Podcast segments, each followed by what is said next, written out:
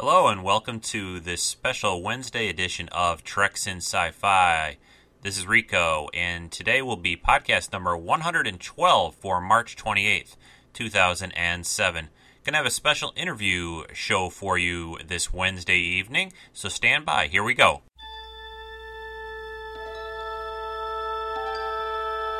Rico. Re, re, re, Rico. Treks in Sci Fi. Treks in Sci Fi. Captain. Incoming message. A weekly dose of sci fi and Star Trek information. Shut up, Wesley. Shut up, Wesley. I know this ship like the back of my hand. Treks in Sci Fi. Well, welcome again to Treks in Sci Fi, everyone. This is Rico, your host. If you're new to the show, welcome, and welcome to everyone that's listened to uh, several episodes of Treks in Sci Fi. Doing a special Wednesday edition show today. This was recorded uh, last weekend on, actually on March 24th, on Saturday over the past weekend. I sat down and did a Skype uh, conversation interview with a a fan that's uh, trying to make a career in writing and some movie work and things like that. Uh, his name is Sebastian Pruth. He's a young gentleman living in England right now, and I'm not going to say that much. We talk quite a long time about a variety of topics Star Trek, uh, things about the shows that we like and the different series, a lot of different topics, but uh, just try to uh, sit back and relax, and that interview will be coming up here in a, in a minute or so. Going to do a regular show this coming weekend. It's going to all be about animated uh, cartoon type shows, primarily Saturday morning shows over the past uh, decades, some of my favorites. And if you've got uh, any comments you'd like to make, to um, feel free to uh, always send those into the show at treksf at gmail.com or call the voicemail line 206 88 Treks. And that's about all I would like to say before we get uh, going on our interview call with uh, Sebastian. I'm not going to come back at the very end of the interview because it's rather long. It's over an hour long, maybe about an hour and 10 minutes. But uh, I will just play some ending theme credit music at the end of the interview. I hope everyone enjoys this. Sebastian was a great guest. And I will definitely be having him back on the podcast in the future. We may be doing some group uh, Star Trek episode commentaries, which uh, we're going to work out a little bit on the details. So here I go. Uh, here's Rico and Sebastian talking about Trek and other things. So stand by.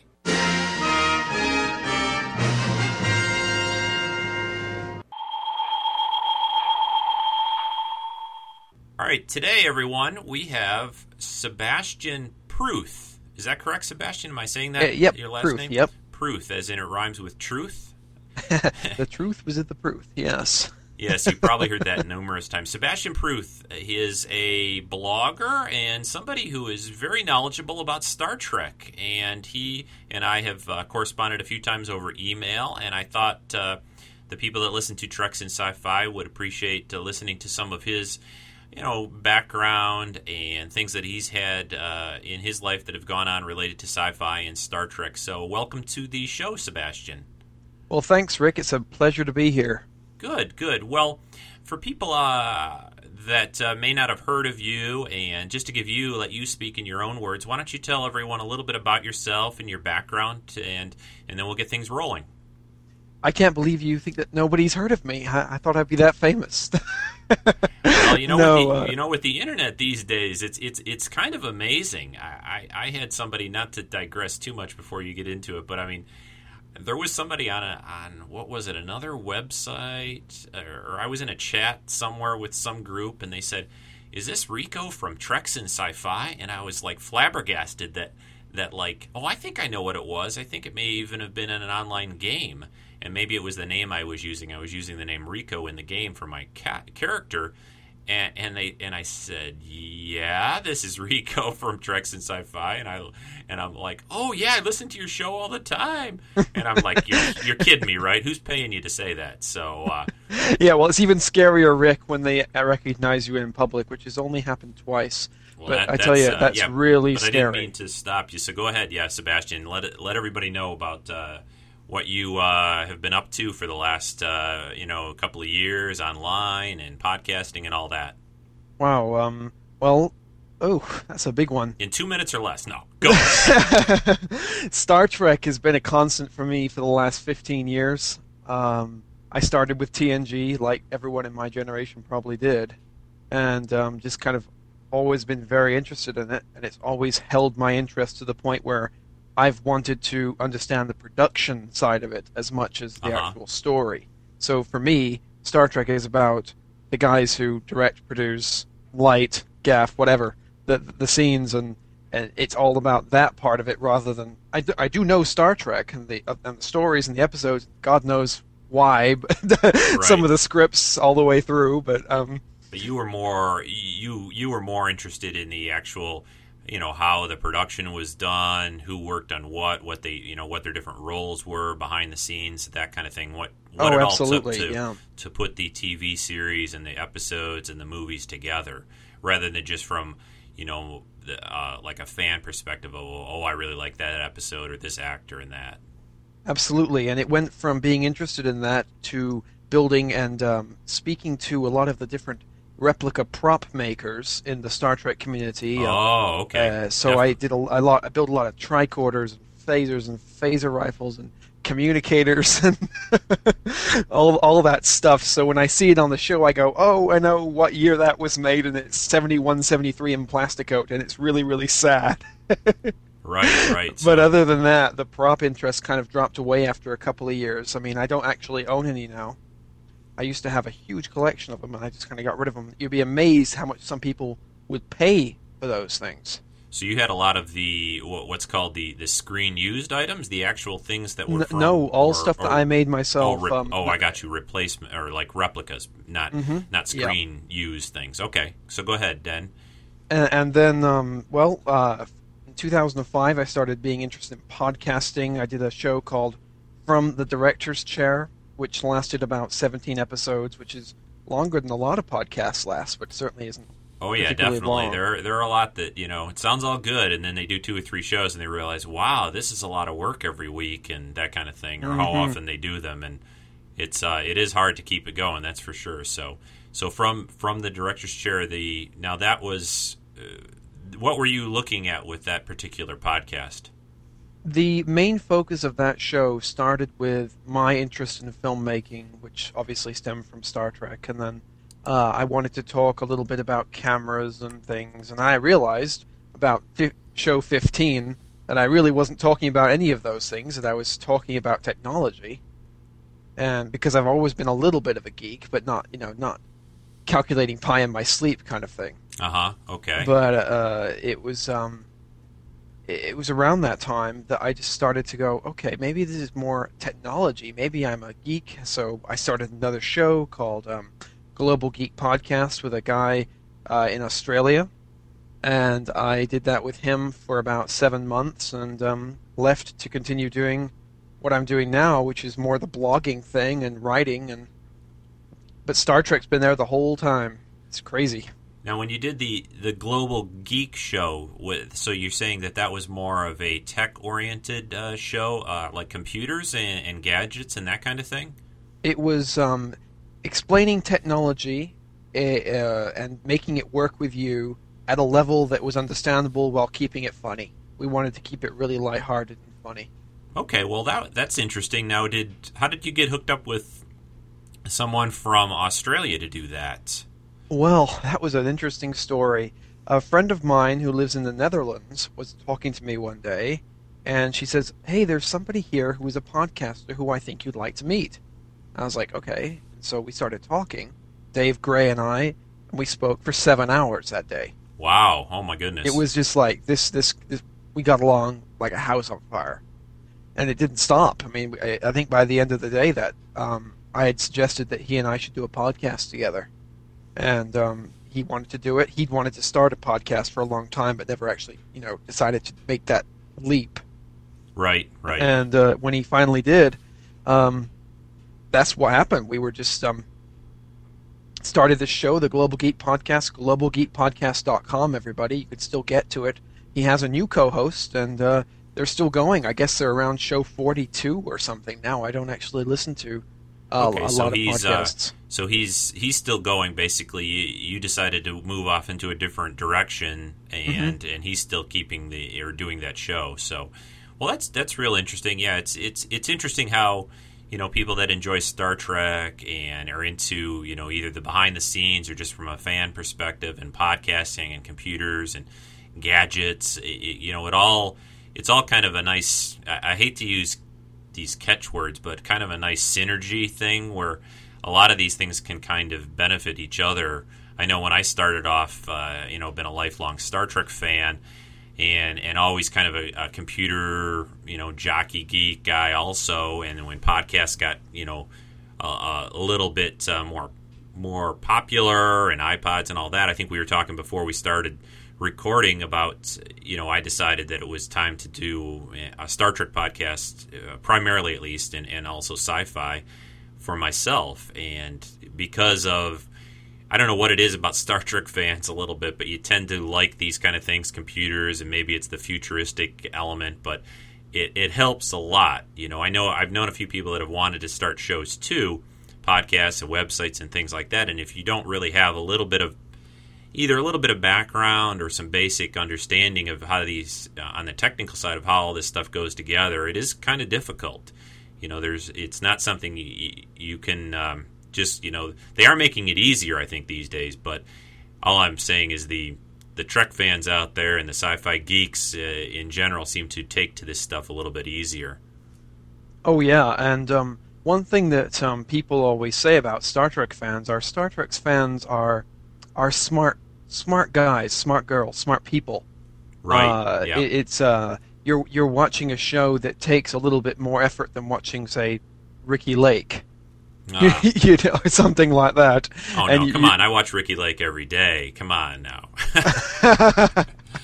yeah, but does she have quantum singularities as their power Yeah, source? yeah. Yeah. Like, uh, you know, hey Ricki, what what kind of setting do you have on that phaser there? You know, what what are the, what what are you, how are you modulating your shields, Ricki, today or whatever? So, yeah, well, it, it, people seem to scrape shields on that show. yes, I think so. So, yeah, it's. Uh, but yeah, I agree with you. I've heard that a number of times. I've heard that from. You know, at different conventions, the actors and some of the behind the scenes people say the same thing that, you know, Star Trek requires a certain type of person, and especially if you're a fan, generally, it's somebody that you know you've taken the time to to kind of learn the lingo a little bit, and you you're not you're not just watching it. Mm, Yeah, I would say so, but I tell you, I've been writing a Star Trek script, and I called um, Rick Sternbach the other day just because I had interviewed him a few weeks ago, and I said, Rick, right. can you tell me how to blow up this shuttlecraft? I need it to crash, and I don't quite know the lingo. And he goes, It's so simple. What you need to do is realize that we just use airplane words and change them slightly. So tell me what you Ah, want the okay. airplane to do, and I'll tell you what your shuttlecraft is going to do. So he walked me through it. He said, You have the technical manual? Yes. So I got the technical manual out and we started looking at it together. And uh, he was telling me, He says, Read about impulse and RCS thrusters and all this. It seems like mumbo jumbo, but it's so clever because these guys sat down and wrote this stuff. What kind of pressure is the fuel manifold under and the warp engines and all that kind right. of stuff? Right, So you just swap it out for you know that's Yeah, the, you know yeah. the impulse uh, Bussard collector or something like that instead of you know the the jet engine turbine or whatever on an airplane. and, and it was so clear. Once he said that to me, I was able to go away and I wrote the entire scene for the Geordi's explanation on why the uh, shuttle had crashed. Well, that's uh, that's very cool for, for those that might not know that are that are listening. Uh, let everyone know about Rick Rick Sternbach and what, what his role on, uh, on Star Trek was. right. Well, Rick Sternbach was the senior illustrator on Star Trek, TNG, and uh, Voyager, and he um, I don't think he worked on Deep Space Nine, uh, but Rick Sternbach was extremely extremely prolific with everything you see on the show. That is Starfleet, that is Klingon, that is Cardassian, especially Cardassian. He designed the the uh, Galor class warship. He designed the Delta Flyer. He uh, designed the Voyager. Uh, this this guy, um, he's incredible. it was it was truly speaking to somebody who was um, Yeah, I've admired for years Did Rick uh, Sternbach? Did he? Was he one of the? Did he submit designs for you know the Enterprise D from TNG? I'm trying to recall if he was one of the illustrators that submitted some initial designs for the you know for he the next might have been. I know that Andrew Probert designed the Enterprise D. Okay, it was Uh, Probert. uh, okay, only. All right, but yeah, he was definitely uh, for for the run of TNG and like you said, Voyager. Definitely an influence on the way those shows looked. Oh yes, every everything except for the uh, computer. Um, what do they call those things? LCARS panels. Uh, the uh, the computer The panels. well, Yeah, oh Kudagrams. That's because what I was Mike looking for, Okuda uh, worked on those primarily throughout the well, just about every series beyond the original series, right? I think he was on everything, even up through Enterprise. I yeah, I'm not sure if he worked on the um, the motion pictures. I know he worked. He was on the set of Star Trek Five because I was Yeah, they- watching some special yeah, they did tend to bring in some other other people on the on the movies quite a bit. So And uh, I mean, speaking of uh, Rick, I mean, I should probably mention that on the blog, one of my primary functions is to interview people who are happening in entertainment uh, or ha- have been happening in Star Trek. Recently, I interviewed Eric Stillwell, who, um, uh, to people who don't know, was the um, a production associate on TNG. yeah, I've seen. Uh, Uh, I saw Eric a few times at conventions. He used to do quite a few few of them when when the when TNG and Deep Space. I, he worked on Deep Space as well, right? Yeah, I think I, I don't think he worked on Deep Space. He worked he? with Okay. um with Michael Piller a great deal. He was sort of his right hand man. Well, Piller was on Deep Space for not maybe the whole run, right? Wasn't he on there for the first two seasons or so? I'm trying to recall. I'm not sure. I, would, wouldn't like it? to speculate. I just Yeah. know that he helped spe- uh, he helped speculate it. I, I know he helped create it. And um, other other than you know Eric Stillwell, I uh, spoke to in the interviews, but it's got so many places with um, Dennis Madalone, the uh, stunt coordinator on Star Trek TNG, DS9, Voyager. Yeah, I think Uh, I've seen he- Dennis before in, in a, at a con as well. He, I think, uh, he's a pretty energetic guy. Obviously, He's a really good buddy of mine. Is Dennis? He's a really good guy. And uh, Dan Curry, the uh, visual effects supervisor on TNG. right. Dan, just and amazing, uh, and amazing. just last things. week, Ron Moore, um, who um, also did some of the Oh yeah, that Ron Moore guy, that Galactica guy, the traitor. No, no, not quite. Oh, oh, I wish I could speak to him, but speaking to Ron Moore. Oh, Ron the D. other Moore, Ron Moore. I'm sorry. Yeah, he yes. he was absolutely fascinating. Yeah. I was just sitting there in awe because we were talking about motion control and the way you do cameras and different ways, and you know, it's just fascinating. Right, you're talking about Ron Moore, the effects guy, basically. Yeah, not, Ron Moore. The, he worked. Um, Not you Ron know, Moore, the writer that started on TNG and now is on uh, the executive producer of the new Galactica. Sorry about that. he has he hasn't replied to my emails, but oh well. Although he might, he's, he seems like a pretty uh, personable guy. The the Ron Moore on Galactica, at least. Uh, I know he talk, goes off and does talks at universities fairly often and that kind of thing. So you might you might be surprised. You know, shoot him an email. What the heck? You know. Oh yeah, it's, gone. I just um I haven't heard back from him, so Oh yeah. Um, okay. there we go. Well, maybe, maybe when he's a little less busy. That's what I've kind of come to uh, to realize a little bit. You know, when these shows are really in production and and they're really, you know, and they just got extended. Galactica did for uh, even more episodes for the fourth season for next year. And these guys, when they're in the heart of it, I just get the idea they don't really have a lot of spare time, and even the little bit of Oh, spare time they manage, yeah. I, I think maybe maybe they probably want to get away from you know the day job kind of thing, which I can completely understand. So, oh, uh, me too, absolutely. so tell everyone then. Okay, so that's some of the things that you've been working on in that. Tell, I guess, uh, uh, currently you said you mentioned your blog, which Mm-hmm. is at. What's the best website or the best link to get to that? We'll also talk the about the best that. link to get to that is um, www.sebt.rt.com. That stands for Seb's Raw Takes. So it's Okay, SEBRT. for Seb, so for Sebastian. So do people call you Seb or do they call you Sebastian? Um, my closest friends call me Seb. I mean, you can call me Seb if you like, Rick, but um, either either or really. Okay, all right. So the um, the other thing I wanted to touch upon, which I, I, we didn't really have a chance to talk about either on email or before we started re- uh, recording, is that you are you're an American, but you are currently living in England, correct? That's correct. Yes. So what? Uh, tell us uh, tell us a little bit about why that's the case and what you're doing over in uh, I hate to say it, jolly old England because oh Boy, God. that, that's that's a uh, that's a definitely an American talking, I'm sure. But go ahead and uh, and let us know about um what's going on with you over there. Well, both my parents are English and moved to America in 1980. And uh, we kind Yeah, I of hear the little accent slip through once in a while. It's, it's Yeah, there, but it's not. It's not always there. That's Yeah, it's one of those things. I can say banana, and I can say banana, and I can say can't, and I can say can't, and it all depends on who I'm talking to. right, right.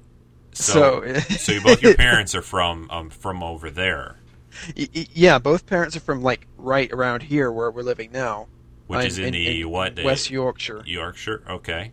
and um, uh, basically, uh, I was born uh, near Chicago in South Bend, Indiana. Uh, lived in uh, Arizona, South Dakota, California, and now West Yorkshire because my mother came back when I was 16 in 2003, Mhm. and um, you know, I came with her, so I'm here now, and I've, I guess I've got a slight accent, but I certainly hear it. I uh, when I hear it, I go, oh no, I, I sound English. so I'd, I'd be curious if you're out and about and uh, out and about, and you know, and do do people think that you're English or do they think you're American? Nobody thinks I'm English. Ah, okay. Well, there's your answer. Everybody looks at me when I speak. It's it's quite scary. really, There's your answer, I guess, about your your accent and your you know uh, which way you end up you know going more uh, with the way your speech is. But yeah, it, it comes out a little bit. I was listening to a little bit earlier before we started uh, this morning to your uh, which you recently put on your blog a, uh full length commentary for the movie Star Trek Insurrection. And as. I was listening to it, uh, yeah, I could hear your uh, your accent come through a little bit. Well, why don't you mention, you know, talk about a little bit about uh, and how you ended up doing the, the commentary for the movie and, uh, some of the reasons that you did that. And uh, I, I was really uh, fascinated by some of the little details that you uh, came up with and that you knew about some of the production. And, and well, just Oh, tell everybody about uh, how that came about. Well, um, I had noticed that some fans, yourself included, were doing commentaries for episodes, and I don't know if you've done films. I've done a, Um, I've done a few of the. I haven't done Insurrection yet.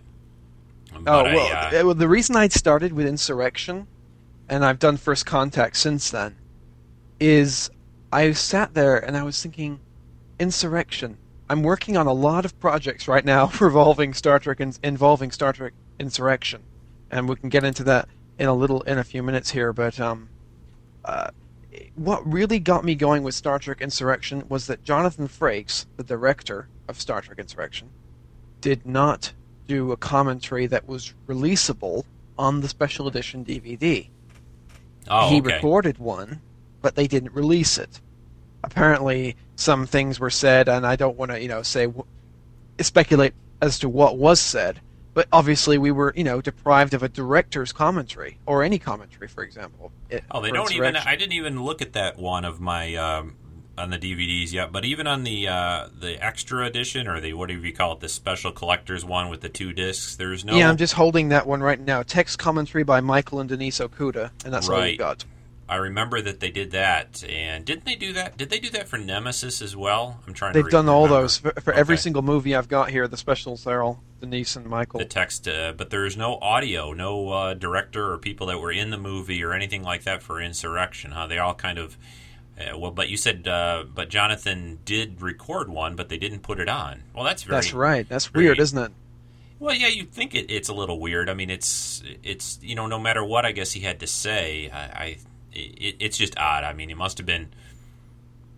You don't almost think they could kind of edit it out, I guess, if they wanted to, but maybe it was an all or nothing thing with him. It was like, well, if you're not going to put everything I want to say, then I don't want you to put it in there at all. I don't know how I don't know how that kind of thing works. I'm assuming that he has to okay it.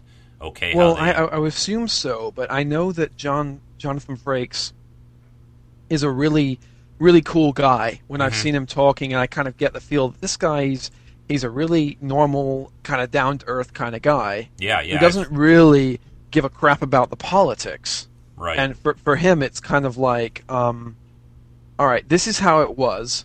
This guy was a total whatever, right. and I'm telling you that because it's true.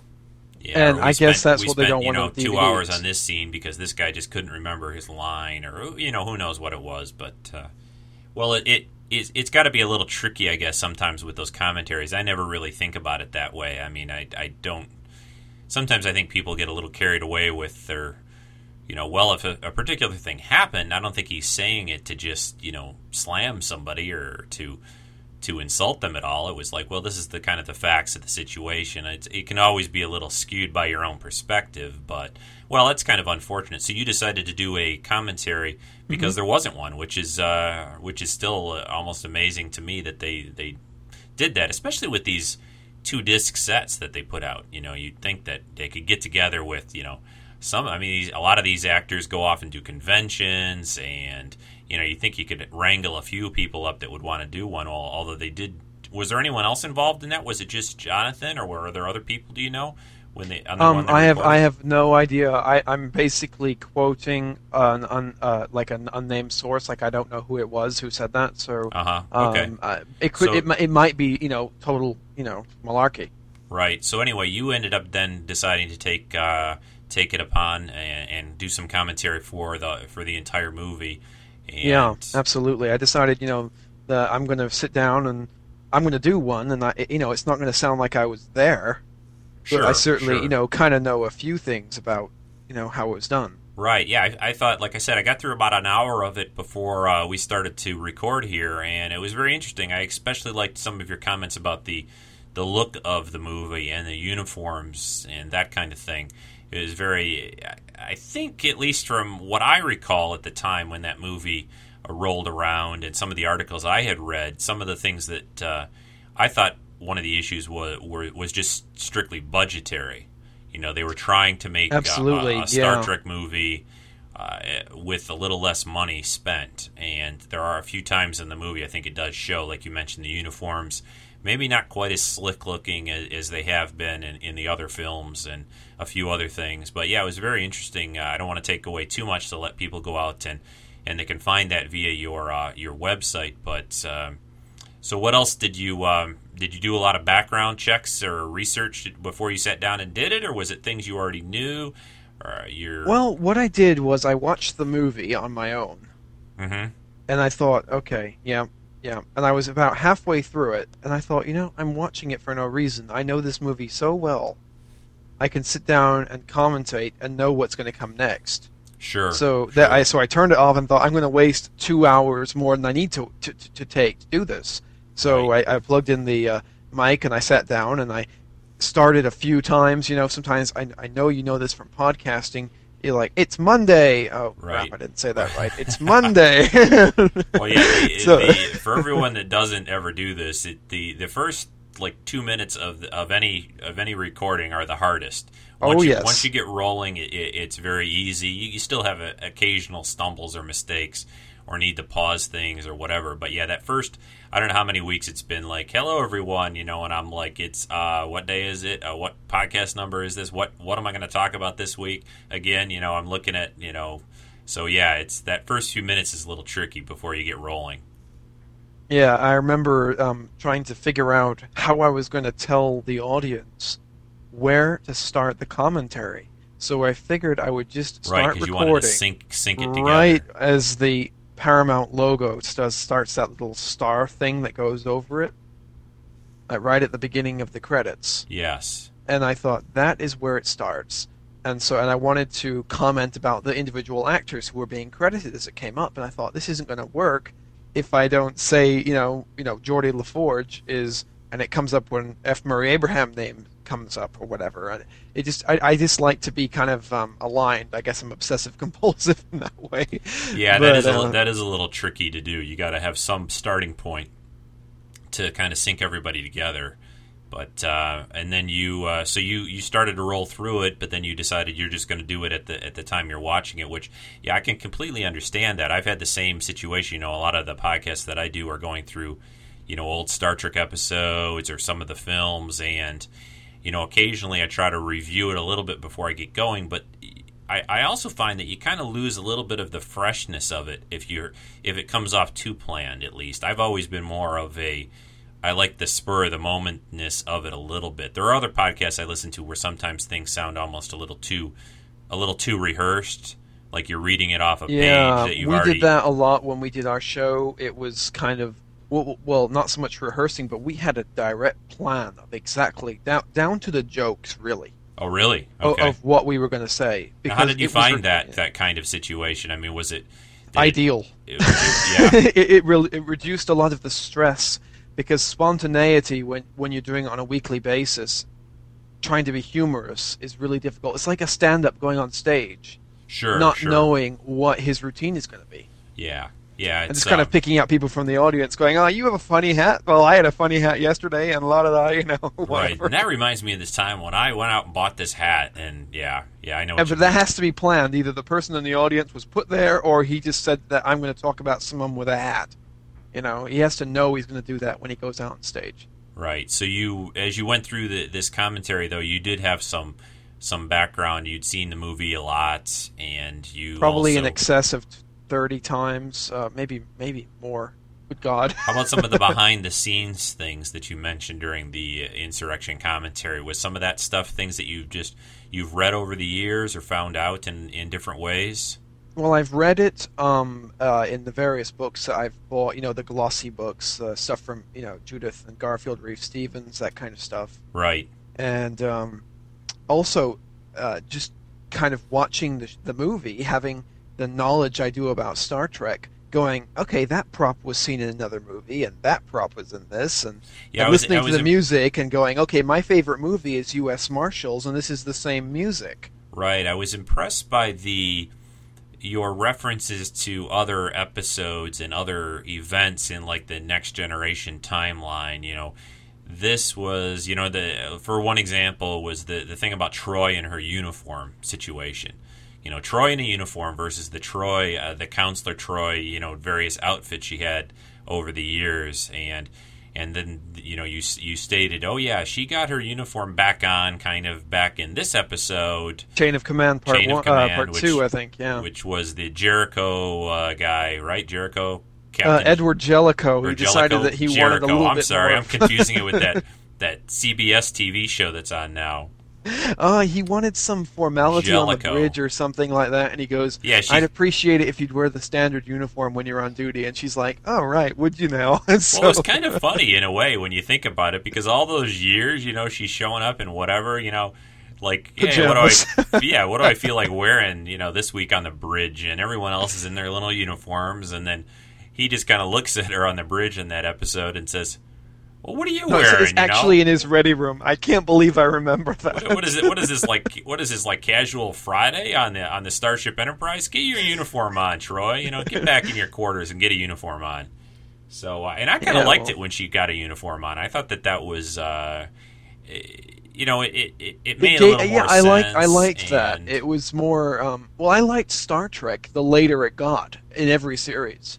Mhm. Um, yeah, it- you know, like when um, one of my favorite episodes of TNG was Descent, where Data goes and joins the Borg with his brother, right. and um, Mhm. uh, Doctor Crusher is left in command of the um, Doctor Crusher is left in command of the Enterprise, and she has to do all this ingenuity. She takes the Enterprise into the middle of a star, I think, and then blows up the Borg ship that looks like you know some weird crystal thing, and then you know decides to go back and get the captain. But you know the captain leaves a female in charge on the Enterprise, and that's like what that has never happened before. and she didn't even crash the ship or anything. So, yeah, well, Troi happens to uh, crash the ship whenever she takes the helm. That's right. know, that's right. Yeah, they're not going to let her uh, drive anymore. But so uh, to expand a little bit about the on the Star Trek side of things, so you you grew up with Next Generation. It sounds Mm-hmm. like you've you've watched all through. Uh, well, tell us a little bit about the other epi- or the other not episodes individual, unless you want to, but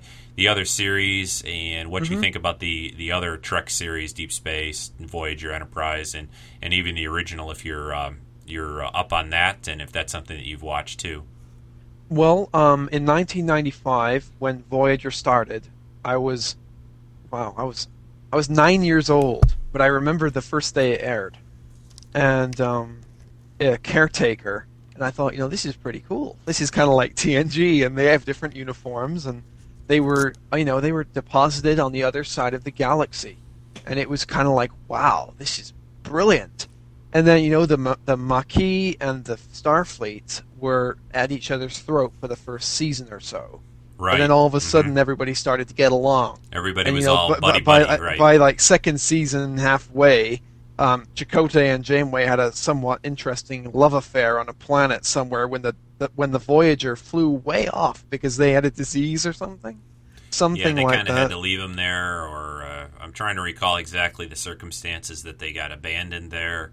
And Uh, it was, in my opinion, one of the worst uh, written episodes because it was a convenient way to get them on a planet alone. right, Uh, and and, and I hate it because as a writer myself, I see little writer devices in TV. I go, oh, I know why you did that, and I don't like it because I think you could have done it differently. right, And, and when I watch TNG and there's episodes like Cause and Effect where the Enterprise gets blown up three times, I think, in the episode. yep, yep, Um, or Yeah, I maybe know even that one four. well. Um, and um, Brannon Braga wrote that one. And everyone says he's such a terrible guy and he didn't watch the original series and he sucks and this, that, and the other. yeah, But that was a really, really, really hot episode of TNG. yeah, Because, I mean, the Enterprise blows up in the first two minutes. It's like, whoa, exactly, right, I'm going to watch this one. yeah, And so that's what it's about, right? It's about making you watch. It's not about honoring the fans, although if I was doing it myself, that's something I would keep in my mind. Yeah. One, of the- yeah, you mentioned the the writer device thing a little bit. You know, one of my things or uh, problems and things occasionally with not just Star Trek, but even any other television series or anything in general is the and I guess I use the term that you just mentioned on that episode cause and effect. You know, one of the things that I really like about some of the more current series that I enjoy like Battlestar Galactica and that is that things change, things evolve, the characters aren't the same each week. You know, there there it's is interesting that you mentioned that, Rick, there is because something uh, that, yeah, that happens to them. And even though I was, a, you know, and I am a, a huge fan of the original Star Trek, which is probably the model of like no matter what almost happened every week, the the you know pretty much the crew would be back ship shape the next week. There would be no real references to what happened before except little things. Um, well, but- TNG was exact was was the same way. Yes, it was pretty much, and, and I think that was Gene Roddenberry's influence to some degree, and there, there's something to be said for that. But I think I I you think know, that when I you mean run uh, seven years, I think you need to start having some things start to evolve and change, and things start to happen on these shows, rather than you know, okay, here we go again, and everyone's the same, and no one's upset with anyone, and nobody's changed anybody's opinions about everyone. You know, everyone's exactly the same week in and week out, and and that's just kind of unnatural a little bit. Well, I can explain to you a little bit of why it was. It wasn't Sure. really. Gene I know a little reasons, but go ahead. Yeah, Uh, go ahead, Sebastian. uh, I, when I spoke to the editor of Star Trek uh, Monthly magazine, because I'm I'm doing some writing for them. Who is that? Dan? Dan Madsen, or uh, No, um, or is it the new Paul, the new Paul Simpson. Okay, it's the new one, the one that's being published uh, by Titan, right? The new Yeah, magazine. Titan. They're actually Okay. based here. Yes. And um, I called the guy and I said, okay, this is the story I want to talk about. And it was um, why in Star Trek is it required for the writers to write an episode that is contained in the bottle? You throw the bottle out the window, the episode is gone. No one talks about the broken glass. right. So um, It's He goes, self-contained, oh, kind th- of. you know, so self-contained. I talked to Eric Stillwell about it, and um, we were just, you know, kicking the idea around. And I said to him, "Why is it so the Enterprise can be, you know, pummeled with torpedoes and Borg ships and stuff? sure. Right. yeah, but the next week they're fine." Yeah. Nobody hates each other, and when Trip accidentally caused that There's person this to commit like suicide, Starfleet, like Starfleet cleaning crew that comes in, Yes. wipes all the all the smoke away and all the stains, and and you know replaces the carpet on the bridge and, and the crew members, and heck, and the, crew, shuttlecrafts. and the crew paints paints the outside of the ship, and everything's all ship shape. Like I said, yeah, the next the next week. And go, so go ahead. Well, what what so, did he have um, to say? Well, we were talking about it, and he goes, "Okay, well, that's the nature of episodic television.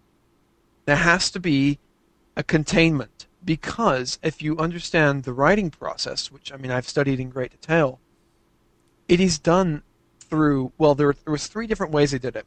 One, a staff writer would write, such as uh, someone like uh, uh, Lisa Klink would would do some writing for Star Trek Voyager Right. hmm or or um, Brannon Braga and Rick Berman would get together and write a whole episode, Right. or they would have someone from the public submit something to the show Yeah. as a freelance on a freelance basis, such as the episode um, hmm, "The Bonding," in TNG, which was written by Ronald D. Moore, and that's actually why he got hired by Michael Piller on that show because they were so impressed with his script yes, script. right. I remember that. But um, the the deal is, these people are writing standalone episodes. So all these Right, different all up in freelance their writers, they don't know what they're world. saying. So Right. they're going to line these up. We're okay. We're going to air this one, this one, this one, this one, and this one. And they know what the stories are going to be about, so they write them in order. And then they go, okay, well, all these stories are standalone because so many people, different, all these different people wrote them. Nobody actually knows who's writing what, so they don't relate at all. That because they're just in the bottle, you know, on the in the bottle on the shelf, ready to put out and put on TV. Right. They're not all like I'm not calling one guy and saying, "Oh, by the way, I'm going to blow up, you know, deck 5 this week and you can't use deck 5 anymore when you write your stories because I'm blowing it up." So they can't do that. Everyone's got to, you know, the ship is in place, the main characters are in place, and they have to go with that each time they set off to write a new episode. Absolutely, it's it's more of a, um, I mean, it happens in the in Voyager so much. The uh, shuttlecrafts get blown up Yeah. more than I anything else. somebody taking. A, I think there were a few times where I heard of people taking like a having a tally. You well, know, I, I don't about- have time to do that, but I certainly notice it. You know, it's uh, it's, somewhere it's- out it's- there. I bet you if you if you do a Google search or something, and you know uh, you know Star Trek Voyager, enter, you know uh, Starship uh, shuttlecraft blown up list or something, and there's somebody out there that's got you know. 69 shuttlecraft blown up over seven years. You know, where did Are they you sure it's not 47? I don't know. I don't know, but You know the references to 47 in Star Trek, right? Uh, yeah, I've heard that a little bit. Uh, why don't you elaborate on that though some more? I mean, because the last time I heard, I don't know if it's in every series or not. Well, um, Brannon Braga started putting the number 47 in scripts, I was like and that. then Ronald uh, D. Moore started like the it. 23 thing they did for that movie recently. So there were, so the this number 47 kept showing up, and Right, and it was like so. Um, uh, there's uh, shields are down to 47 percent. Um, Okay, yeah. Uh, there's 47 torpedoes in the bay, right, or there's you know there's uh there's 40, 47, 47. aliens left alive on that ship. or some- 47 somehow. crewmen injured in this attack, and Yeah, it's always 47 this, 47 that. And to be honest, it's only because they just put it in there. There's no secret code. People go, "Oh, is there a secret code?" It's really not that difficult to understand. That it's difficult as a writer, which I'm telling you again from personal experience, to come up with a number every five minutes. Sure, because then you have to. I, I could see the, the the simplicity of it. You have to kind of justify it. You have to say to yourself, Why were the 13 hmm, crew members? Why were the 13 torpedoes? Yeah, how well, many no one knows. you know? torpedoes do they normally have? How many have they shot? How many would they have left? And if you just Well, that's this- another question with Voyager, isn't it? They seem to have infinite amount of photon torpedoes. well, well, given the fact you know they had the they had the big problem of they're out there in the middle of nowhere. There are no star bases nearby. There's no shipyards. There's no space docks. And you know, mm, let's see. They don't just pull into the local, you know, starship uh, Lowe's that's floating out there, you know, in orbit around a planet and buy some new shuttlecraft or torpedoes. So, you know, you, there are you know, people that I thought it in- was really creative when they and when the writers went and got Alice, which was that ship that Tom Paris fell in love with. I thought, Okay, you know, right. this is great. They've got an alien shuttlecraft that they're going to use because they don't have enough. Yes. This is perfect. This is this is reality. This is what they would do. At least there's a little bit something more than just hey, let's just pop another one out here. Yeah, let's Like pop another one out, like- and I'm sure it fits in the shuttle bay. Yep, yep. The Delta Flyer doesn't, but this one does. You know. It's like what are those I mean, shuttle, what are those shuttlecraft doing at night down there in the shuttle bay? Oh, they're making little baby shuttlecraft because we keep blowing them up. But- yeah, well, I think that they must have a crew that build shuttlecrafts. Oh yeah. Um, yeah. or you know whatever. But I mean, obviously, it's written, and this is something that I should probably mention as a Star Trek fan. I, I get extremely irritated when people come up with solutions that don't exist to episodes. For example, recently I went onto Memory Alpha, where I'm a, a contributor, um, and people were talking. I went to I'm, I, the story I'm writing involves Donald Kaplan, who was mentioned in Force of Nature, a season seven episode of TNG, a friend of Geordi La Forge. right. Okay.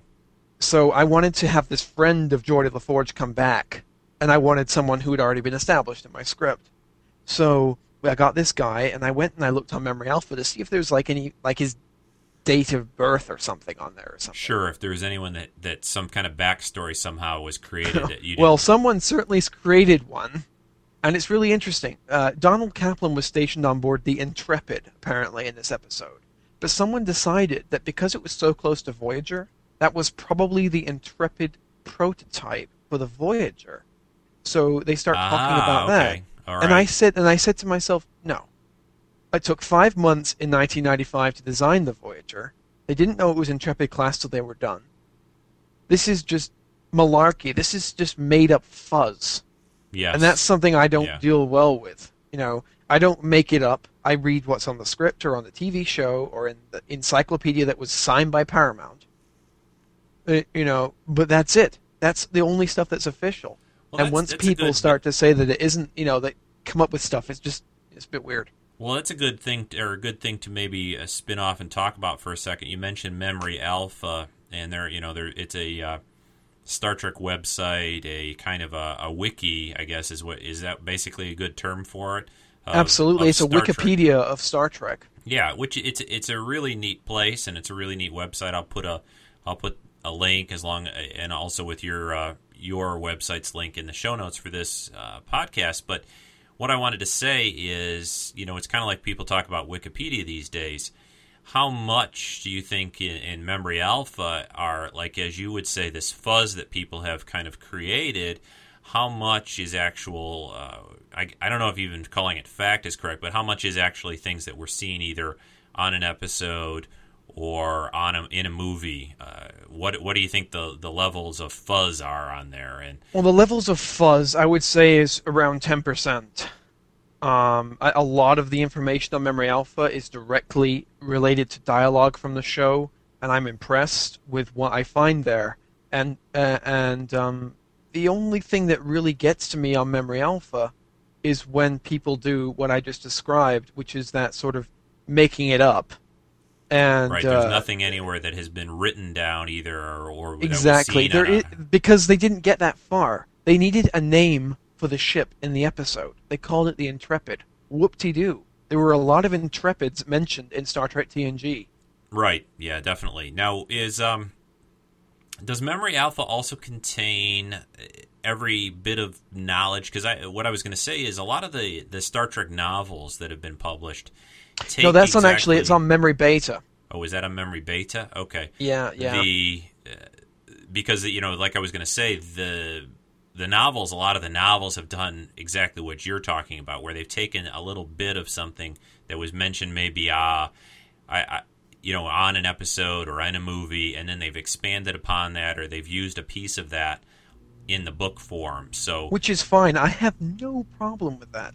I have a which is kinda problem with stating it as. Star Trek lore. right, I have a problem with that. It's kind of like, okay, um, this is not what happened because the writers didn't get that far. And if, if it wasn't written, it wasn't written. I think even the Ferengi have said that. Now, is it is it possible on Memory Alpha to to do what Wikipedia allows, and is it possible? Do people are they allowed to go in there and? Oh you know, yeah, it's all things? editable, uh, completely user editable. Um, So that, you, that's so how did it's you made. take this entry and go in there and, and do a little? Uh, mm, nope, nope, nope, nope. I and- did, and I was, I was, um, it was deleted. It was changed back. Oh, uh, see, so there, so there's the higher authority though that still that still can come in and go, you know, slam the door down to some degree. So see, that's I Yeah. know it's. I know this might sound a little bit like um, arrogant presumption, but when somebody comes in who really knows Star Trek TNG pretty well and knows the scripts and knows the writers, some of them personally, and knows why they do certain things, right. and they write, right. "This is why it was like this," and then somebody deletes it. That's why a lot of the writers and stuff and producers don't go on the websites because they Yeah. just get trampled by these Right. anorak fans who don't really, you know, appreciate that some people might know maybe what they're talking about. Right. It, it, it's a tricky situation because you know you it, and you know I I think the I don't know how they normally deal with this on there, but I mean it would be nice if it was in like uh, let's say for example you go to the main you know the official Star Trek website StarTrek.com. Mm-hmm. You know there is information on there. If you just search like look up James T. Kirk for example, there will be I'd say 90 some percent, because I did a, a, special podcast where I just did sort of a character profile on Kirk. And I, I did a little background, even though obviously I know that character and, and the episodes pretty well that he was in. But I'd say about 90, 95% of what they actually have on his sort of entry in their little encyclopedia is are things that are mentioned, things that you actually seen, saw on screen.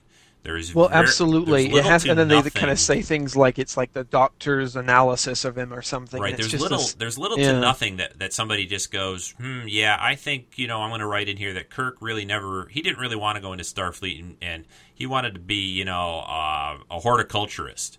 You know, e- even though there's nowhere anywhere that he mentioned that. Set phasers to miracle grow. Right. Exactly. so it's almost you know it, it would be and and what you're saying and I think on Memory Alpha and maybe some of these other places, what they may be doing are things like, well, you know, I heard that a writer or a producer told this guy and this, and you heard these things, and this is what I heard about why they use this ship name or why they use this character name or this thing or that. Now, I have that would be okay, but I think what they need to do is just clearly mark, put it in. Uh, you know, yellow text, or change it somehow, or put it down below and say, and here is you know the background on this, but this is unconfirmed, or, or you know something. Well, well it was certainly that. down below, and it was in italics, but it didn't say unconfirmed. It just said it oh, like it was true. Okay, all right. Well, that's interesting. You know, that's uh, it's it's a little tricky situation, and obviously Star Trek forty years being on the air, you know, hundreds and hundreds of episodes, uh, ten movies there, there's going to be, you know, there's a lot there to cover. And oh, absolutely. And, and Memory and people, Alpha is a fantastic resource. It's sure, a brilliant definitely. place. And uh, I mean, I, I, would, I'm not in any way trying to degrade the place. I, I love it, and it's brilliant that it's there, and people really care about it. Really, really care. I tell you. And, yeah, there, um, there can be really great things, and, and and I guess it's like anything. I always tell uh, people, I'll tell my kids, especially when they do research on the net for school and that. I said you have to be careful a little bit and you just have to kind of confirm some things and check your facts and you can't just trust every single little thing that you read no matter what, you know, website it's on. So, hey, well, I want Yeah, absolutely. And one thing I wanted to just quickly add to the Star Trek.com thing you were saying. Yes. Was um that most recently I've been in contact with uh, Tim Gaskell, uh, the editor of Star Trek.com and he's interested in having me doing some updates to their encyclopedia material over there and uh, so we're talking about that at the moment. Good, so, good. Well, know, that's excellent. That's excellent. They can, uh, you know, I like their website pretty much. I think they could definitely use, um, they could use to jazz up the place. I'd call it, and, and and get it a little bit more. It seems like they. It's been a while since they've really put some strong effort into it, and I know they've been doing some things. I I talked to um, somebody else that's done some work for them uh, Amy Yulin is her name. She's she's done a few articles for them and a few other people, and it, it definitely keeps it uh, interesting. You know, if you can't go to the official website and get the you know some of the best information, that's kind of a little bit sad. It's nice that the net allows you know other sites like Memory Alpha to come along, but I, I think the home website should be pretty pretty up there too on the scale. Absolutely. Nothing, you know, it's still a great website and a great resource. They do have a lot of good stuff there. But I wanted to go back to to get back. We kind of steered off, and and you talking about the various uh, Star Trek series, what you're familiar with, what you like. Mm-hmm. You mentioned a little bit about Voyager when you first saw that. How about uh, Deep Space Nine, Enterprise? Uh, Deep and, Space Nine, I didn't get to see the middle of. I saw the beginning of it, and I don't have a lot of experience from like the fourth season. I kind of saw Starship Down and The Way of the Warrior, and that's just about all I can remember. Okay. And there's lots of episodes in there that I see screen grabs from, uh, specifically to the death. I'm thinking, whoa, look at all those phaser rifles. That must have been a really exciting episode. Mm-hmm. Yeah. And uh, I never saw that one.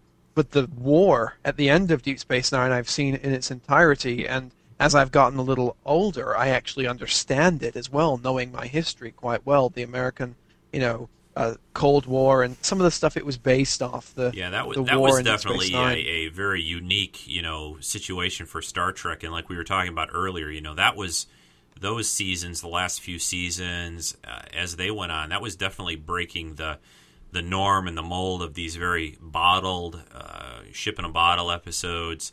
Episodes yeah, well, that didn't affect what people call other. arcs. Yeah, that, right, that, which carried on into Enterprise uh, Yes, quite they- a bit in the fourth season. they obviously And- and- had to- well, actually, in the third season. Sorry, had to keep a very tight uh, you know the writing staff there had to be very coordinated you know those episodes really did build on each other it's one of the things i've uh, one of the hard things that i've had to as i as i review and comment and pick episodes week to week and, and do them on the podcast one of the hard things about deep space nine is it, it, there's some really great episodes some great seasons there but it's very hard to just grab an episode and talk about it because they're so self or they're so um, interconnected to each other I think the reason that we should probably cover why Deep Space Nine is um wh- why they could do that on Deep Space Nine is before the Defiant came along.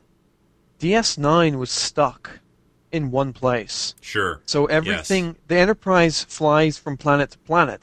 The DS9 is sitting there, so everything has to connect, or it just really becomes non-continuous.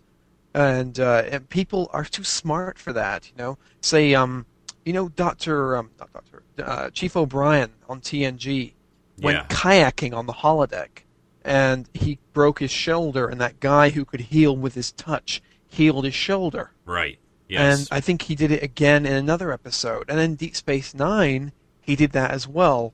And they carried it and actually used it once in an episode called Inquisition, um, where they actually had it be a key plot point, a beat, where um, Bashir goes, "Holy crap, you've um, your shoulder's better," and it was a recreation. That's how he realized he was on the holodeck, being tricked by Section Thirty One, and that was the continuation that the Star Trek writers had in DS9 because they even took it from you know TNG when Worf and O'Brien would talk about you know remember when we were on the Enterprise and we were fighting the Borg Mhm. that yeah, kind of stuff. That's what that's, That's what I thought was nice about it. I kind of missed that. Uh, I missed that a bit with with Voyager. You know, they, they they didn't really have the connection. There was a pretty good connection between TNG and Deep Space Nine, but but when well, Voyager they were both in the Alpha Quadrant Well, well, yeah, but I mean, just in terms of the actors, the crews, the history, they and I'm trying to recall. May, maybe you know or you've heard of something, but I would have liked to, to have seen them have a connection. And I think, oh, weren't they going to have like Ensign Ro or something show up, uh, end up on uh, Michelle Forbes on No, the- the- Voyager? yeah, I'm trying to recall. Might have been on Voyager, but um, the way it was supposed to play out was at the be- in 1993 they were casting Deep Space Nine, and they decided that they would like Michelle Forbes to come over to Deep Space and uh, reprise the character of Ensign Ro. She was uh, going to as be a like regular. The, the Kira character. She was going to Uh, be yeah, the Bajoran exactly. on there, right? And yeah. when she refused, or her schedule was a little bit screwy or something, um, Kira was created, right, and right. they didn't need her anymore. But yeah, the that was connections of Voyager were limited to kind of Tom Paris and Harry talking about him, Harry's terrible taste in women. You know, first it was a hologram, then it was the wrong twin, then it was a Borg, and now it's a woman from a xenophobic species. Yeah. I just watched that episode the other day. I don't have that good a memory, but um, uh, you know, things like when Q appears on DS9 and then Q appears on the Voyager. Yeah, he, 'Cause he can was, do whatever he got wants, around, right? but the, you know you've got the advantage of a character that can do pretty much anything. So He's a helps. really dangerous character in a story because you don't. It, it, what's wonderful when you're writing is the knowledge that your characters have limits. Data can move faster. He can break people's arms. He doesn't fall unconscious when a phaser beam hits him or whatever. right, right. So he's difficult to deal with. Think about having your main guest star coming in, and you can't hold him in a force field when he misbehaves. You can't shoot him you, because you'll just turn your phaser into a flower. you know, whatever. Right, right, exactly. Well, they did have that one where he lost his powers. Where That he- was- it was uh, on, yeah, on yeah. TNG, and that that was kind of interesting. But you know, there's a little bit of a device there where. Well, Yeah, gotta- it's difficult to work in groups when you're omnipotent. Yes. No. Uh, let's hit a little bit because I got about. Uh, I want to wrap this up maybe in about five or so, five to ten more minutes. But Mm-hmm. talk a little bit about Enterprise. I know that that's uh, that series you enjoyed as well, and, and let me know what you think about that and, and what your uh, what your feelings are there. Yeah, I loved Enterprise because it came out when I was 15, and I realized that, you know, I realized that that was probably the reason I really, really got all along with Enterprise I liked the character um, of Jonathan Archer. I thought this guy's great. He's the coolest captain ever. In fact, he's my favorite Star Trek character ever. Oh, okay, good. And um, uh, I, I started watching, uh, you know, with uh, Broken Bow. Is it Broken Bow or Broken Bow? I don't know. Yeah, you know Uh, what? I think they mentioned it at one point in the episode, but I I reviewed that and talked about that episode, but I always mix that up too, so I, I don't know. W- Well, I don't know, but I know that the first few episodes of Enterprise, I was so excited. I thought this is so cool. Yeah, it's so new way. to them. Yep. It's so they don't have a clue. They have no rules. They get into constant they- trouble. You know, and they gave it a very, uh, what I would say, a, a, a very much, uh, you know, sort of contemporary feeling to the show. The, the people like would wear, like Jonathan Archer would say, "I'm going to kick your ass." I mean, that's he- brilliant. They were wearing some casual clothes, especially in the pilot in the first episode, and they looked that didn't look that different than the kind of things we would wear. And they had the little, they had the little baseball caps, like you know people in the Navy or in the military might be wearing, and it was very, you know, I think you could relate to that a little bit better. And, uh, And I think that's probably why I liked it as well, because at that time in my life, I was thinking, you know, what am I want to do with myself, and and, and it was kind and of you were going to sign up for Starfleet, right? I was gonna, I'm I'm going to be a Starfleet officer. I'm going to be you know the captain of the Enterprise NX-02, you know whatever. Yes. And uh, it was um uh, it was watching Enterprise, and then season two it just got better and better and better. And season three it's kind of like oh right, so now you know we're dealing with uh, September 11th, kind of the first day of season three when the Xindi attack the Earth. Yeah, when there's a big, big disaster and the Enterprise Yeah. has uh, limited time to, to solve the problem. Yeah. Yeah, I thought that was brilliant. I loved Captain Archer trying to, uh, you know, wrestle with his own morals while dealing with people who were different from him. Well, you know, yeah, he had, the- a he had a tough job to do, and, and he was Mm-hmm. going to do it almost no matter what it took at that point. So which I did. I did sort of lose interest uh, with the writing at some points during that because I was kind of saying, you know, I think this is taking a little too far. He did some things like I think it was the episode where he turned into a creature's mother for some of the Xindi, and I thought that was one of the most poorly written episodes of Star Trek ever, where he relieved everybody and had them locked up, and Major Hayes was in command of the Enterprise, and I just thought this is garbage. right, yeah, And then when Brent Spiner came on in season four, I was just in my element again because Data is one of my favorite characters, and he was back, and yeah. people Brent's were great, throwing yeah. Archer around, and you know what was it? The, uh, the they were like Khan, weren't they? Those people. Yes, yes, they were the you you know part of the eugenics thing and the and the genetically engineered people. Yeah, I, I loved how they were in fourth season. Were able to bring in some old elements from the original series. Now, are you uh, are you a fan? Have you watched much of the original series? I've probably watched about 20 episodes of the original series, and I loved what I saw. I thought it was just, you know, really fun, but I don't see it as any more than fun. I don't see it as intellectual like Yeah. TNG or Yeah. DS9 or whatever. I think it's something that you really had to maybe you know I since I saw you know that was what I grew up with, and, and watching that in reruns, you know it, it it had a lot more of an influence on myself, and I, I tend to find that even though I still find people that are, are are younger and are into it and like it, but I think there's you know things have become a lot more complicated, a lot more sophisticated these days. There are very they're very simple stories when it comes down to it from the original series, and I'll you know I'll admit that freely, even though I really love the show.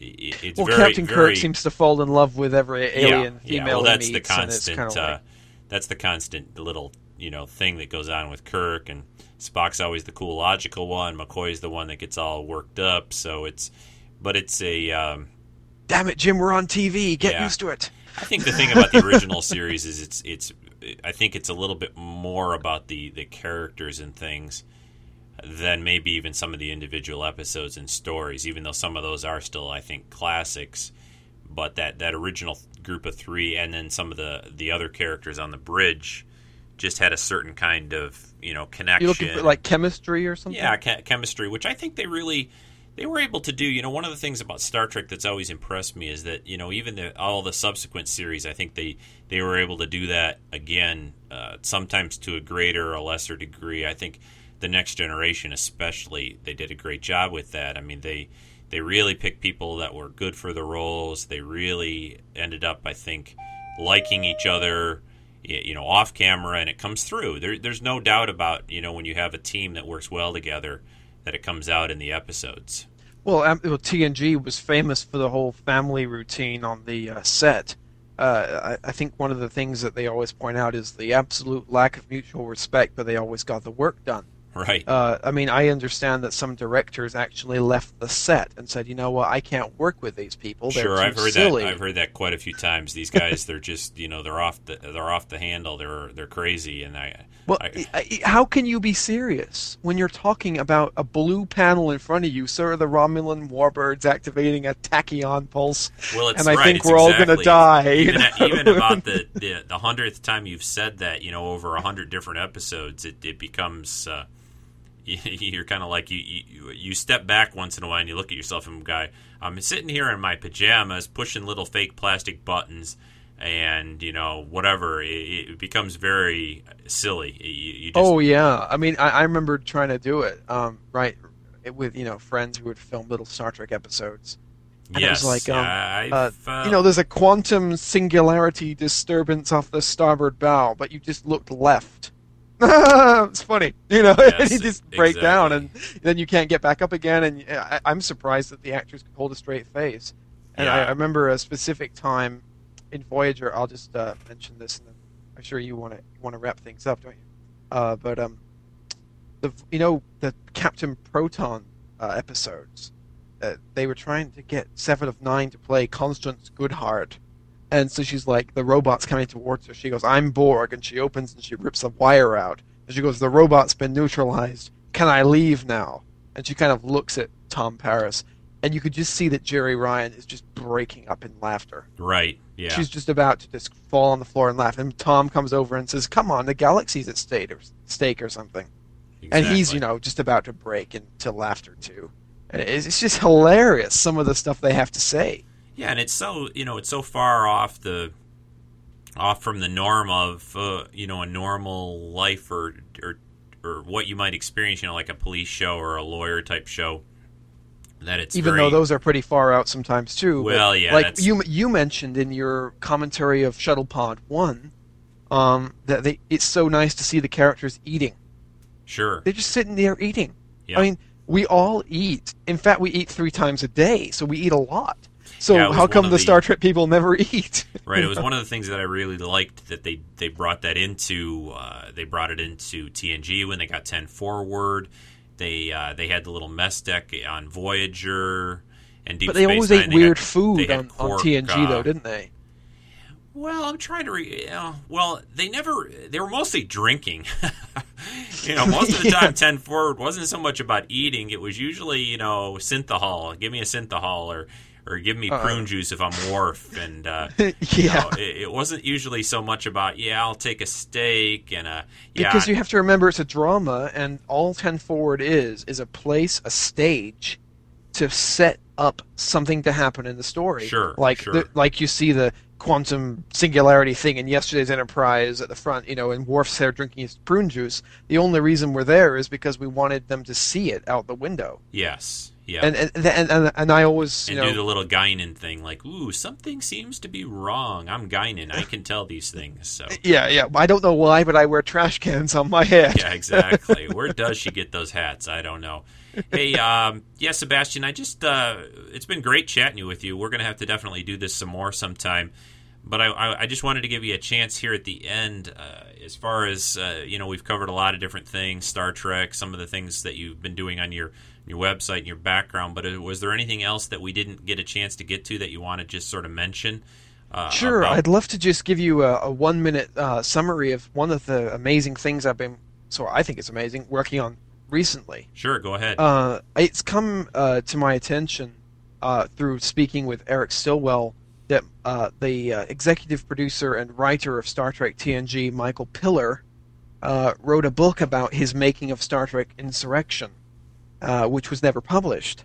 And Oh, it was okay. uh, it was all you know hush hush that was he was going to write this book and it never got out there. And unfortunately, Michael Piller died in November 2005 and one of his final requests to one of his assistants was by hook or by crook get this book published. So I'm talking to Eric Stillwell on during our interview. It, it, you may not believe this, guys, but Eric and I got on the phone at 5 p.m. at night, and we didn't get off the phone till one in the morning. We had so much to say, and it wasn't like one of us was doing all the talking. It was just like it was just like meeting of the minds. Yeah, yeah, exactly. And uh, well, that's it- yeah, and we started talking about Michael's book, and he goes, "Well," and he, he goes, "I'll send it to you." And so I got the manuscript in my email, 298 pages, and um, I said, "Okay, I'll produce it." So that's what I'm doing. Um, I'm I'm getting Michael's book out there online because Michael's request was to make it on the internet as a PDF oh, we're getting okay. some images together, uh, and we're gonna we're gonna publish it. And the scariest thing is, guys, this Star Trek fan who is a writer gets to write a forward in a book by Michael Piller. Well, that that's is just very, very amazing. cool. so this, uh, so this has been with the obviously with the support of was was Eric uh, the sort of custodian of this, you know, the manuscript itself, or is he working with the the family of Michael Piller? Um, basically, it was given to him uh, by Michael, and he told him to publish it, and he just hasn't gotten around to it. Okay, All so right. he's like he, so he kind of gave it to me and said, you know, maybe it's uh, you know uh, a kick in his complacencies uh, to do it, and that, Well, that you know that I kind of came along. That's great. Now is uh, what's the status of that as far as uh, are you doing edits on the book, or is anyone doing any any cleanup or any additions, or is it pretty much uh, the book is set and you just have to get the the technical details worked out of how to do it and where to do it? Uh, Well, what we're trying to do is we're going to get together. Um, see Eric's on vacation at the moment. He's gone for a couple of weeks, and um, when he comes back, he and I are going to delve straight into it because he's actually starting some new work and won't have a great deal of time. So what we're going to do is we're going to get it out there. But there are some edits I am going to make for you know um, just common sense kind of stuff. Uh, there's some certain things that have been said in the book that I don't think necessarily need to be made public which may have been one of the reasons that the book was not published. right. Um, right. uh, so I'm removing those things, partly because um, my name's also on it, and I might like to work with some of these people as well. Right. Now, So, I'm, uh, I'm assuming that that that uh, Paramount or CBS or both entities have to have, still have final say and final approval on this whole situation. This what you're doing. Um, it since it's like being published online, it's it's really not. We're not selling it, so it doesn't really. It's kind of like New Voyages. Oh, okay. You guys are doing this strictly to just get it out there. You are not Mm-hmm. going to, sh- you know, have a here's a website link. You go here to, you know, I know they have downloadable books, sometimes audio form, sometimes. That's what it will be, but it will be free. No, But it will be free. No one is Oh, well, making uh, any money on this. I think people listening will love that, of course. But uh, you know, for your for your work and your effort, I, I I guess I had just assumed it might be some small charge or whatever. Oh no, uh, we can't. Oh, well, I would never. See, this is um, this is my gift to Michael for what he gave to me, which is the Well, desire great. and That's love to be a writer uh, and Star Trek person. You know? Well, definitely, absolutely. I mean, do you have any kind of timetable uh, that you think is it going to be sometime this year? You think it'll get out there, two thousand and seven, or Oh, absolutely. Oh, definitely before the end of the year. okay? Well, definitely. Hopefully within the next few months, but don't hold uh, me to it. And, keep uh, myself, keep me informed, and I'll keep the people that uh, listen to my podcast at least informed, and the website and, and all of that, and we'll, we'll look forward to that. That's a great, uh, great thing to be able to do. You know, I've really kind of missed. uh, They haven't been real consistent about publishing uh, in any form some of the you know making of this movie or making of the series. You know, it's kind of had its ups and downs. They've done some really good ones and put out some good information. Uh, on, well, it should it should be noted. I mean, I mean, not not to interrupt you, but No, go uh, ahead. uh, Judith and Garfield Reeves-Stevens are uh, scheduled for an interview for my blog where we're going to talk about the books that they wrote that have helped me and other fans, I would imagine, um, want to do want to do what they're describing in the books. You know, the continuing mission, the making of Star Trek Deep Space Nine. Without the book, the making of Star Trek Deep Space Nine, I would not be sitting here talking to you right now. Great. Well, that yeah, I've got that book over on my shelf. It's just about ten feet away from me, and uh, it's that's a great book. I I was actually I was about to mention that's one of to me, you know, the better jobs at least along the lines of showing people what it, you know what went into the various episodes, what went into the series, versus you know like for example Voyager. I don't think they did a very good job, and Enterprise is I don't know, pretty much non-existent. I would say. Well, Pocket Books has absolutely no plans in um, publishing non-fiction um, Star Trek material at all. Yeah, which is disappointing, you know, because this is this is a uh, a franchise and an entity where people really like to get into that kind of that aspect, the thing you've been talking about, the thing that you're interested in a lot, versus you know who's going to buy a book on how CSI you know is made. I don't know. Maybe I would. I, I would. well, yeah, Uh, you see, I, I, it's not just Star Trek. I, I should probably mention that. Um, Well, I think, you know, just I think to, I to end cap that. what I probably meant to say more. I don't think the history has been shown. You know, of, of you know, Star Trek has a basically a huge built-in fan base that people know there are people out there that will buy these things. I'm not sure with some other shows, movies, and so forth that they feel it was pretty traditional. You know, for a long time that you know Star Trek was one of the few uh, pieces of entertainment out there that you could find out this kind of information. How did they do that effect? How did they how did they do this? How did this script get written? Ooh, what, can you even get a script? You know, it's it's a I actually have two signed scripts sitting right here. I've got because my friend Dennis Madalone. Um, I actually put these down here for the interview just so I could mention them at some point.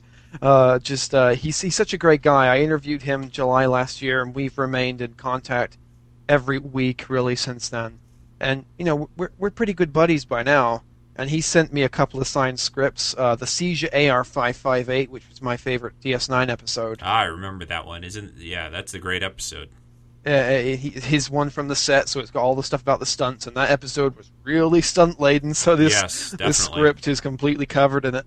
And, and another episode um, called um, First Contact from Star Trek TNG, um, which also had some pretty big stunts in it, where Riker was transformed he was into a something.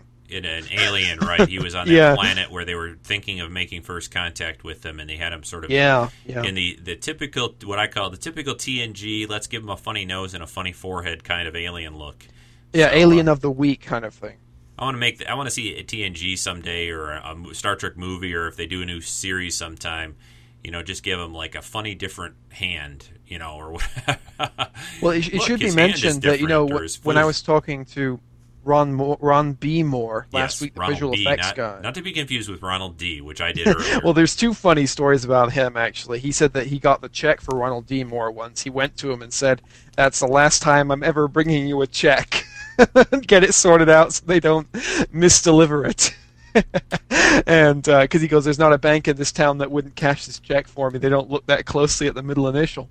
Yeah, exactly. Yeah. And, and the other thing, I got um, a check one time where my last name was spelled wrong, and they still cashed it. oh really? Yeah, Oh gosh. yeah, exactly. So it's yeah, you're right. They don't look all that close sometimes.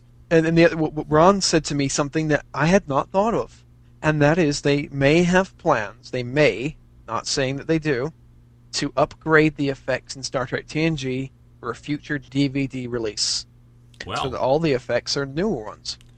Well, you know, it's it's. I blame uh, good old George Lucas of Star Wars for this whole "let's change the effects" thing, and and and have all the all the suckers and poor Star Trek Exactly. fans have to Oh. go out and buy these DVDs again. So Yeah, well, George you know what it is. I I. I, cannot stand upgrading stuff because TNG is the way it is when it was made, and you can feel the- the cheapness of the effects, or you can feel why it was done, and it's a swirling uh, sparkles in some water to make Yeah. the transporter. Whoop-de-doo, it's beautiful. It's, yeah, it, I it's can almost buy handmade. it, and I and I've talked about it on the show a few times. You know, the original series, I'm I'm kind of okay with, and they've been doing a pretty smooth and nice job with some of the effect upgrades there, and and there is a lot you, you can really there's a lot of upgrading that could be done with that show 40 years ago versus present day, but. You know, the next generation, we are coming up on its, you know, it is having like its 20th years, which is surprising to me. 20 years ago in 1987 was when it first came on. So 20 years, yeah, there's a lot of technological changes and computer generated images that could be inserted, but you know, folks, it doesn't really look that bad. I mean, no, it does. Well, you know something? I believe it looks a little money in motion control. In what it- motion control.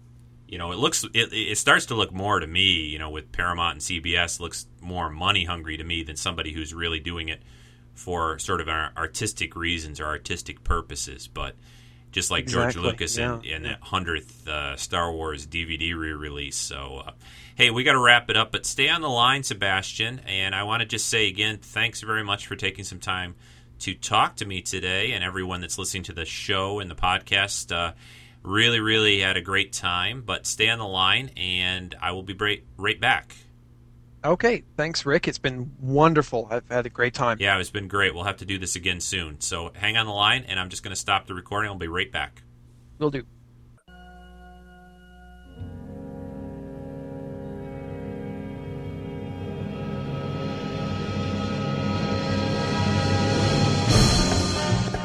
This has been a Rick Dosty podcast production. You said don't talk fast, and that's how you show excitement. All right, Talking talk a little faster. Then. Okay, this has been a Rick Dosty podcast production.